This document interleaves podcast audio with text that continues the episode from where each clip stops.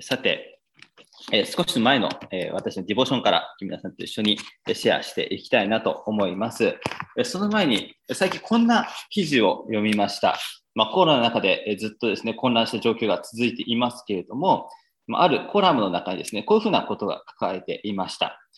え対策をもっと厳しくというふうに言っているけれども、まあ、個人レベルのお願いではもう無理だろうと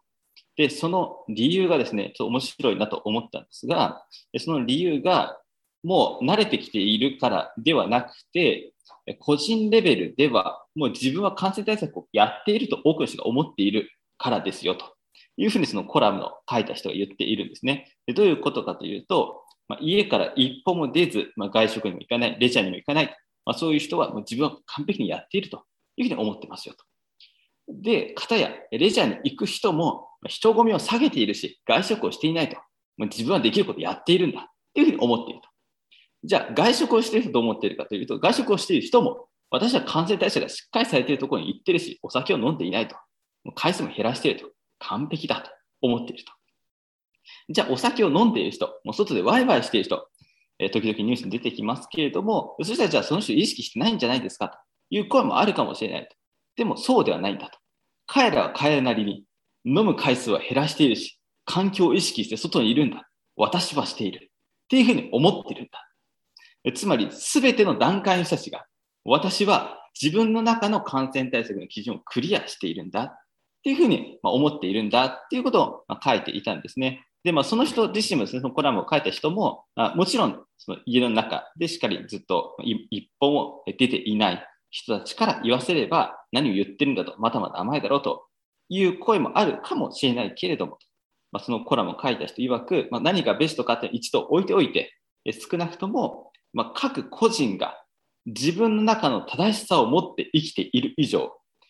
自粛をお願いしますと言っていても、返ってくる答えは大なり小なり、もうやっていますよっていう声しか返ってこないよと。で、このコラムを見てて面白いなと思ったのが、そのもう限界がありますよっていう理由が、あの今まで自分の中で、あ、そうかってあまりこう発想としてなかったんですが、その理由として自分の中の正しさの基準を持っているからみんなが無理でしょうと。完璧ではないけれども、そこそこ頑張ってるってもうみんなが思っているから、さあ頑張りましょうといったところで、私はもうクリアしてますよ。全員が思っているよ。だから無理じゃないかっていう内容のコラムだったんですね。まあ、ちょっと、えー、感染対策がどういうのがいいのかっていう話は一度置いておいてですね、この話を読んだときに、もしかしたらこれって私たちクリスチャンの中にも起きうることなのかなと思ったんですね。自分の中の正しさの基準を持っている。もしかすると、私はものすごい信仰熱心ではないけれども、そこそこいい線いっているんじゃないか。そういうふうに思うことはないでしょうか。完璧かって言われると、ね、すごい熱心ではないけれども、めちゃめちゃダメかって言われると、そうではない。そこそこいい線いっているんじゃないかな。自分の基準を決めて、そこを私はクリアしている。まあ、そういうふうに思っている時っていうのもあるのではないかなと思います。もしかしたらその感覚は自分では自覚がないかもしれません。その感覚が表に出てくるとき、まあ、それはもしかするとそれを人に当てはめていくときなのかもしれません。まあ、ちょうどですね、あの、対策をしっかりやっている人、いる人に対して私がしているのになんでしていないんだ。ま、そういうふうに思うように、私たちも同じようなことを信仰生活においても思う時があるかもしれません。まあ、確かにですね、ベストな対策というのがあるように、私たちの信仰生活にもこれがベストですよというものがあるかもしれません。感染対策はですね、その人のためだけでなく、全体の益となるように、私たちの信仰生活というのを私たちのためだけでなく、その周りでも影響を及ぼしていきます。まあ、その意味でですね、ベストな状態を目指していきましょうと。まあ、信仰生活ですね、ベストな状態、まあ、ライフスタイルなども含めて目指していきましょうと進めていくのは確かに大切なことでもあります。もしかすると、その話をしていくときに、誰かにそれを伝えていくときに、動機にその人の益となるためではなく、私がしているのになんでこの人はしていないんだという思いが潜んでいる時があるかもしれません。で、この話をすると、いやいや、でも私はですね、自分の信仰がそこそこいい状態とも思っていないし、私がしているのになんであなたしていないんだなんて言って人に押し付けるようなことしていませんよと。それって立法主義って言うんですよねっていう、私はそういうことしてません。私は違いますよっていう方もおられるのではないかなと思います。でも少し考えてみたいのは、もしかしてですね、今この話を聞いている中で、私の信仰そこそこいい状態とも私思っていないです。そういうふうに思われる方も、もしかすると、これさえクリアすれば、あとは OK と思っていることはないですか？これさえクリアすれ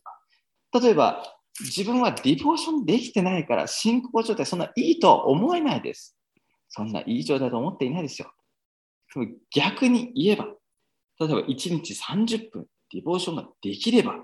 そこそこいい状態になれるというふうに考えているかもしれない。例えば何か悪習慣があって、私はこの悪習慣があるので、自分の信仰生活、自分の信仰の状態がいい状態と思えていないです。でも逆に言えば、その悪習慣がなくなれば、これさえクリアすれば、そこそこいい状態に私はなる。っ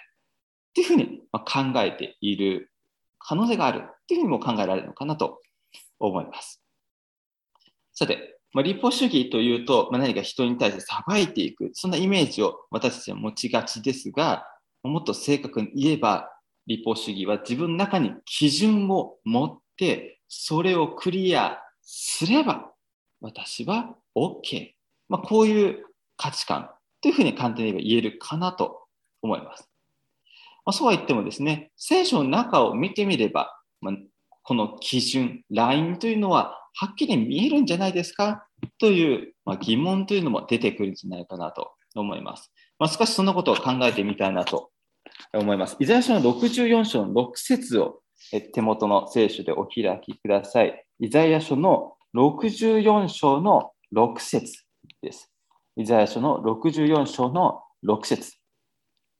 ここを見てみると、こういうふうに書かれています。我々は皆、汚れた人のようになり、我々の正しい行いは、ことごとく汚れた衣のようである。我々は皆木の葉のように枯れ、我々の不義は風のように我々を吹き去る。ここでイザヤは、私たちの中の正しさは、汚れた衣だっていうふうに言っているんですね。私たちの正しい行いは汚れている。まあ、つまり私たちが思いつく正しい行いが汚れている可能性がある。例えば、さっきの話でいけば、えまあ、例えば、何ですかね、伝道に熱心になるっていう正しい行い、私の目から見てですね、いいことですね、伝道に熱心になっていくことが。で私は今、伝道に熱心になれていない。まあ、そういう意味では、霊的、そこそこいい状態とは言えないかな。でも、これさえクリアすれば、いい霊的なクリスチャンになれるんじゃないかっていうふうに私もしかして考えてしまうことがあるかもしれませんけど、このイザヤの成功を見てみると、この伝道に熱心になっていくという正しく見える行いが汚れてしまっている可能性があるということなんですね。人を助ける、奉仕するという正しい行いが汚れている可能性がある。ガイドをリードする。今みたいに説教をしていく。この正しいように見える行いが汚れている可能性がある。そう考えたときに私たちはこの基準があってこれさえクリアすれば私はという考え方は実はもしかすると大切なポイントを見逃してしまっている可能性があるということが、えー、少し見えてきます。まあ、実はこの席を作っている時もですね、ここまで原稿書いて思わずお祈りしたんですが、私たちの問題点というのが次の説に書かれています。イザヤ書の64章の7節こういうふうに書かれています。私の、あなたの名を呼ぶ者はなく、自ら励んであなたに寄りすがる者はない。あなたは御顔を隠して我々を顧みられず、我々を己の不義の手に渡された。ここには、あなたの名、主の名を呼ぶものはなく、自ら励んであなたによりすがらない、主によりすがらない。っていうふうに書かれています。これが問題点だったわけです。正しい行いが着替えた衣になってしまう原因。神様の名を呼ばずに、神様によりすがらない。どんなに良いことをしていたとしても、主の名を呼ぶことなく、神様にすがらないなら着替えた衣となってしまう。これさえクリアすれば私たちは清い衣を得るわけではなくて私たちがそもそも神様にすがっていないのであればどんな基準をクリアしようともどんな正しい行いをしようとも神様の目から見て着替えた衣となってしまう。そういうふうにイザはイザヤは言っているわけです。さて、では、この神様にすがっていない人たちというのは一体何にすがっているんでしょうか？もっと言えばですね、この神様にすがっていない状態の私たちはどんな問題点があるのでしょうか？イザヤ書の65章の3節と4節を見てみたいと思います。イザヤ書の65章の3節と4節ですね。ここを見てみると、こういうふうに書かれています。この民は、目の当たり常に私を怒らせ、その中で犠牲を捧げ、河原の上で香を焚き、墓場に座り、密かなところに宿り、豚の肉を喰らい、憎むべきものの厚物をその器に持って、というふうに書いてあります。で何を言っているかというと、この神様、主の名を呼ばずに、主によりすがらない者たちは、何にすがっているのかというと、私たちは神様にすがっていないということは、まあ、自分の力でやろうとしていることだよねっていうふうによく言いますけども、ここではそういう人たちが何にすがっているかというと、偽の神様にすがっているんだっていう情景が出てきます。もしかすると私たちは神様にすがらないとき、自分の力にすがっているだけでなく、偽物の何かにすがってしまっている。まあ、そんなことがあるのかもしれません。ここの聖句はですね、70人役という聖書では、この行為のことを存在しない偽物の神に功を託く、まあ、つまり存在しない偽物の神を礼拝しているようなもの、まあ、そんなニュアンスが書かれています。そしてその偽物の神の背後にいるのはサタンであるということが書かれているんですね。神様によりすがらない。その逆は自分にすがることでもあるんですが、それ以上に偽物の神、サタンを礼拝してしまっているようなもんなんだ。それぐらい大きな問題だ。そういうふうにイザヤは捉えていました。ちなみにですね、4節のところを見てみると、え墓場に座り、密かなところに宿り、豚の肉を食らい、え憎むべきものの厚物をその器に持って、みたいなことが書かれてますね。偽のものの神様に対してこう礼拝を捧げている。ところなんですが、え面白いことにですね、ちょっと雑談なんですが、豚肉を食らいっていうふうに書いてあります。えこの当時ですね、ユダヤ人の人たちは聖書の神様への信仰を捨てる表明として豚肉を食べる儀式をしていたんですね。まあ、そう考えると食事と礼拝というのは関係があるなというふうにも思うんですが、少なくとも彼らは、あもちろん衛生観念上というのもありますけれども、彼らの中では霊的なものとして礼拝行為として何を食べるのかということを考えていたわけですね。なので聖書の神様の信仰を捨てる表明として豚肉を食べるということを彼らはしていたそうです。さて、少し話は戻ってですね、神様によりすがらないということは、私たちは神様に対して、私は神様、あなたのことなんていらないんです。そう言って、そうではないものにすがっていく自分自身、そして偽物の神、その背後にいるサタンにすがっていくことになってしまう。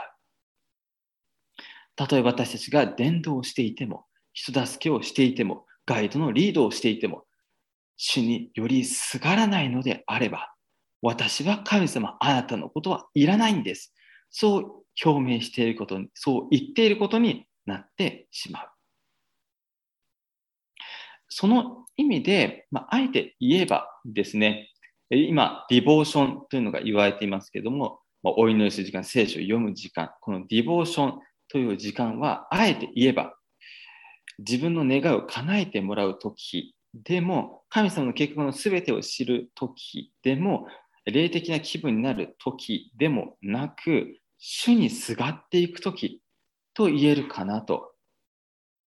思います。もちろん、私たちの願いを聞き入れてくださり、祈りが聞かれ、神様のご計画を知って、そして私たちが満たされて、霊的な気分になっていくというのも起こるんですが、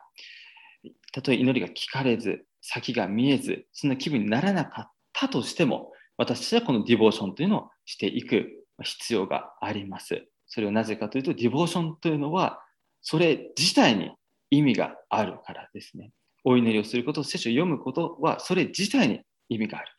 お祈りして何かが得られるからお祈りするのでも、聖書を読んで何かが得られるから、え聖書を読んでいくのでもなく、イメージとしては神様にそれを通してすがっていく、神様と共にいる時、それ自体が神様が望んでおられることなんですね。さて、イザヤ書の63章の15節から、イザヤ書の62章の12節まで、ずっとですね、イザヤの祈りがここに出てきます。イザヤの63章の15節からずっと続いて64章の12節終わりまでがイザヤの一つの祈りになっています。この祈りはどういう構成というか、どういう話、内容かというと、一つ目、主よ、ご自分を表してください。二つ目、今まで学んできたところですね。私たちが正しいと思っていた行いは罪でした。あなたにすがっていませんでした。そして三つ目、私私たちを顧みて救ってください。まあ、これがイザヤの祈りなわけです。主を私を憐れんでください。顧みて救ってください。あなたを表してください。私たちが正しいと思っていた行いは、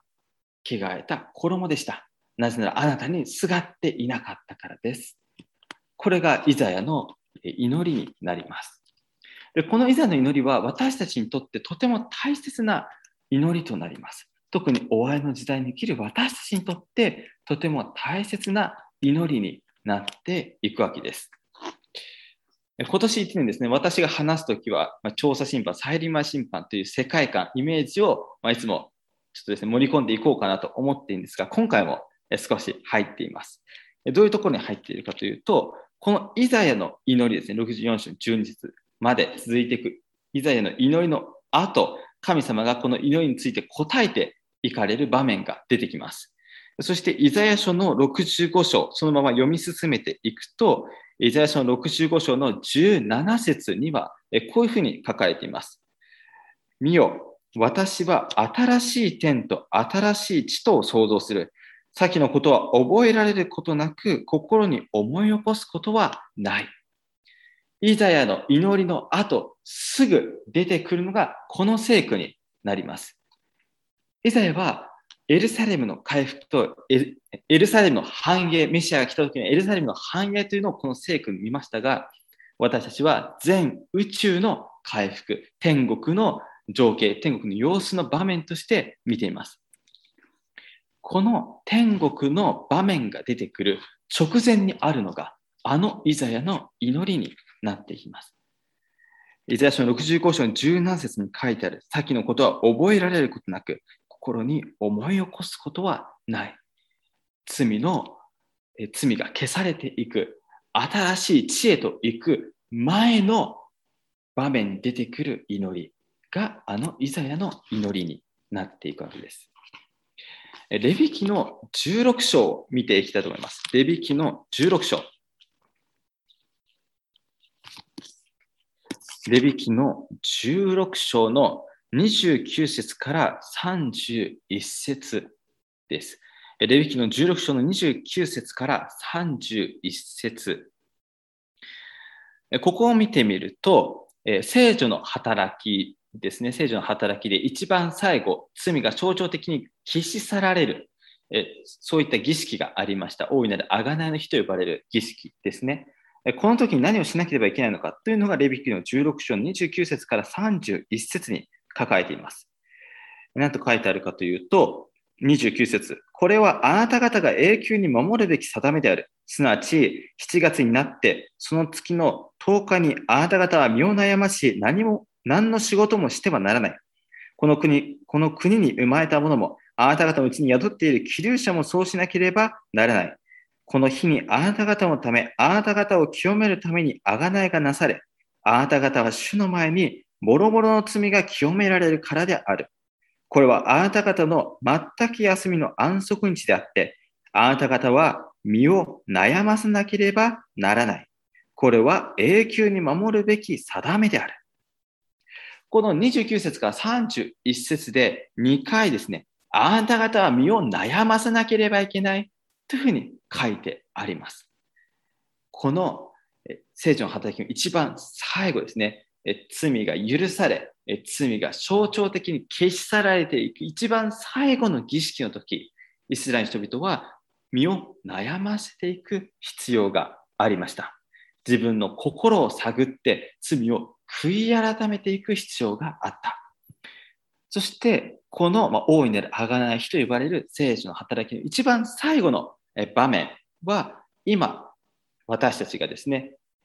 経験していくことであるというふうに私は考えています。イエス様が天の施設で取りなしをしておられるということですね。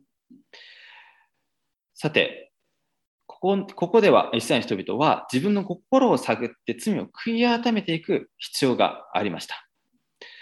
祈りというのは、このユダヤ人の文化の中では自己吟味、ヘブン文化では自己吟味という意味があったわけです。自分を吟味していく。じゃあ何を吟味していくのかというと、私は神様、あなたはいらないです。そう自分は言っていないだろうか。ということを私たちは確認していく必要があるのではないでしょうか。私は神様、あなたいらないです。そんなことを言っていないかどうか。もちろん私たちは何をしているのか、どこに位置しているのかということも大切なことでもあります。もし何かですね、私たちがこれさえクリアすれば、私私もクリスチャンとしてもっといい状態になれるのに、そう思うときにそのクリアしなきゃいけないものと感じるものは確かにクリアしていった方がいいものかもしれません。クリスチャンの成長を考えるときにライフスタイルの変化、自分の欠点の克服というのは確かにあるわけです。その上で最も大切な祈りはもしかするとイザヤがした私たちが正しいと思っていた行いは罪でした。あなたにすがっていませんでしたという祈りなのかもしれません。どこに位置しているのかではなく、どこを向いているのか。これさえクリアすればというものではなくて、私たちはそもそも今私が神様にすがっているのかどうなのか、神様の方を向いているのかどうなのか、というのをそもそものところを私たちは確認していく必要があります。自分の中の正しさの基準を一度捨てなければ私たちは神様の正しさ、義を受けることができません。なぜなら自分の正しさを持っていく限り私たちはこれをクリアすれば無意識のうちに神様なしで私は立つことができると思ってしまうことがあるからです。自分の中の正しさ、自分の中の基準を一度捨てて、私の正しさは罪でした。あなたにすがっていないという、そもそものスタート地点が間違っていました。そういうことを私たちが認めることができなければ、神様の正しさ、義、救いを受けることができないからです。私たちはどこに位置しているのかではなく、どこを向いているのか、誰にすがっているのかというのを今一度確認していきたいなと思います。イザヤ書の65章の1節2節を見てみたいと思います。イザヤ書の65章の1節2節イザヤ書の65章の1節2節ここには、このイザヤの祈りに対する答えが、神様からの回答が書かれています。イザヤ書の65章の1節2節私は私を求めなかったものに問われることを喜び、私を尋ねなかった者に見出されることを喜んだ。私は我が名を呼ばなかった国民に言った。私はここにいる。私はここにいる。と。よからぬ道に歩み、自分の思いに従う、自分に、自分の思いに従う、背けるために、私はひねもす、手を述べて招いた。神様はここにいると言われます。他の役では私を見よ。そうイエス様は神様は言われるわけです。私を見よ。私を見よ。自分自身でもなく、他の人でもなく、自分がどこにいるかでもなく、キリストを見よ。そうイエス様は私たちに言われているわけです。私たちが神様に、私はあなたにすがっていませんでした。そういう時に、イザヤ書の65章の2節にある景色を見ることができます。イザヤ書の65章2節にはこういうふうに書かれています。私はひねもす手を述べて招いた。この手を述べて招いたというこの動作、ジェスチャーは本来劣ったものから優れたものへの嘆願するジェスチャーでした。弱いものから強いものへ、劣るものから優れたものへ助けてください。そういうふうに憐れんでください。そう嘆願していく、そういう仕草なわけです。それを私たちが神様ではなく、神様が私たちに対して、そんな思いで手を差し伸べてくださっています。いざの私たちを顧みて救ってください。私たちはあなたにすがっていませんでした。どうか神様を、あなたを表してください。ご自身を表してください。というイザヤの祈りに応えて、神様はここで手を差し伸べておられるわけです。嵐が迫るとき、再臨のその時が迫るとき、大切なのは私たちがイエス様を見て、イエス様にすがっていくことです。あの、イエス様がされた岩の上に家を建てた話と砂の上に家を建てた話は私たちにそのことを教えています。嵐が迫るとき、水を見ることっていうのは確かに大切です。水かさが増えていくとき、嵐が迫っているのを見るとき、自分の身に危険が起こることが私たちの、え私たちは理解することができます。ですので私たちはその水を見て避難すべきかどうかっていうのを考えていく必要は確かにあるわけです。同じように私たちの今の霊的な状態、ライフスタイルがどうなっているのかというのを見るのも大切なことですし、また再臨という意味では世の終わりの状態がどうなっているのか、そういうニュースに目を向けていくということも大切なことでもあります。でも、あの例え話で最も大切だったのは、水かさが増えていくことを見ることでもなく、嵐が迫っているのを見ることでもなく、岩の上に立っているかどうか、ここがポイントだったわけです。ですので、私たちが一番見なければいけないところは、私たちがどこに立っているのかということ。私たちがイエス様にすがっているのか、それとも、私は神様あなたいらないですというふうに言ってしまっているのか？神様にすがっているのか、自分の力にすがっているのか、神様にすがっているのか、それとも他のものにすがっているのか？終わりの時代、私たちが心を探り、イエス様を見ているのかどうか、神様にすがっているのかどうかを探るとき、自分自身の正しさの基準を捨てて、神様の正しさ、義を中に私たちはその時に生きていくことができます。もう一度、イザヤ書の64章の6節を読みたいと思います。我々は皆、着替えた人のようになり、我々の正しい行いはことごとく汚れた衣のようである。我々は皆、木の葉のように枯れ、我々の吹きは風のように我々を吹き去る。あなたの名を呼ぶ者はなく、自ら励んであなたに寄りすがる者はない。この私たちが祈りをしていくときに、神様はイザヤ書の65章の1節2節の声を私たちにかけてくださいます。私は私を求めなかったものに問われることを喜び、私を尋ねなかったものに見出されることを喜んだ。私は我が名を呼ばなかった国民に言った。私はここにいる。私はここにいると。よからぬ道に歩み自分の思いに従う、背けるために私はひねもす手を述べて招いた。このメディアはオーディオバースの提供でお送りしました。オーディオバースでは福音を広めるためにお説教やセミナーなどの音声映像の無料配信を行っています。詳しくは http コロンスラッシュスラッシュ www.audioverse.org へアクセスしてください。